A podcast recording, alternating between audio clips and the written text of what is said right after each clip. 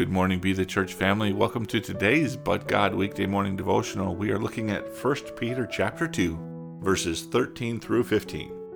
Submit yourselves for the Lord's sake to every human institution, whether to a king, as the one in authority, or to governors as sent by him for the punishment of evildoers and the praise of those who do right.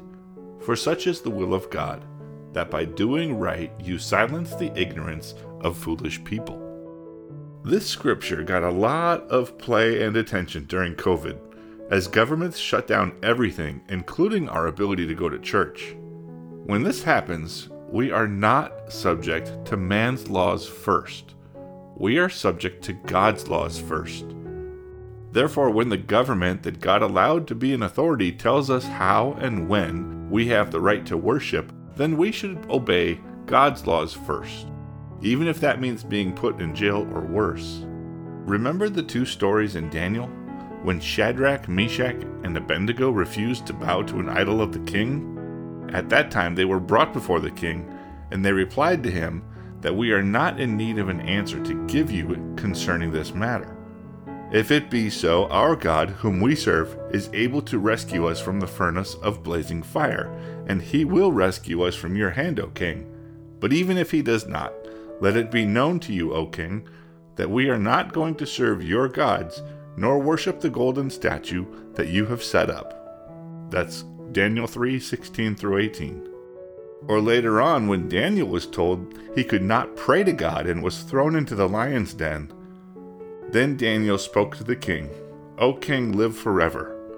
My God sent his angels and shut the lions' mouths, and they have not harmed me since I was found innocent before him, and also towards you, O king, I have committed no crime. And then the king was very glad and gave orders for Daniel to be lifted up out of the den. So Daniel was lifted up out of the den, and no injury whatsoever was found on him, because he had trusted in God. That's Daniel 6 21 through 23. Yes, these four men were saved from death on earth when they disobeyed man's laws. They knew that God's laws superseded the laws of men. God saved them, but sometimes we, as followers of Christ, have lost our lives for obedience to God's laws first. In fact, that's the norm rather than the exception. Being a follower of Christ means we have to be all in, all the time, for all circumstances.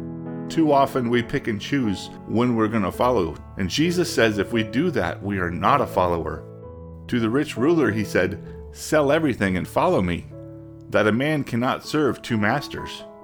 Another man said, I want to follow you, but first I must bury my father. Another said, I want to follow you, but let me say goodbye to my family. Each of those two men put their family first and then God. God must always be first, no matter the cost. God reminds us but seek first his kingdom and his righteousness, and all these things will be provided to you in Matthew 6:33. So let us listen and seek to follow the King and Creator of the universe forever and always first. Lord, we praise your holy name. We thank you for your incredible gift of the forgiveness of sins through Christ's death on the cross.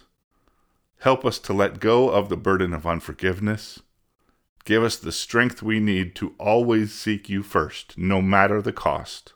For our treasure and reward is for eternity with you. We pray all this in Jesus' name. Amen. Shalom.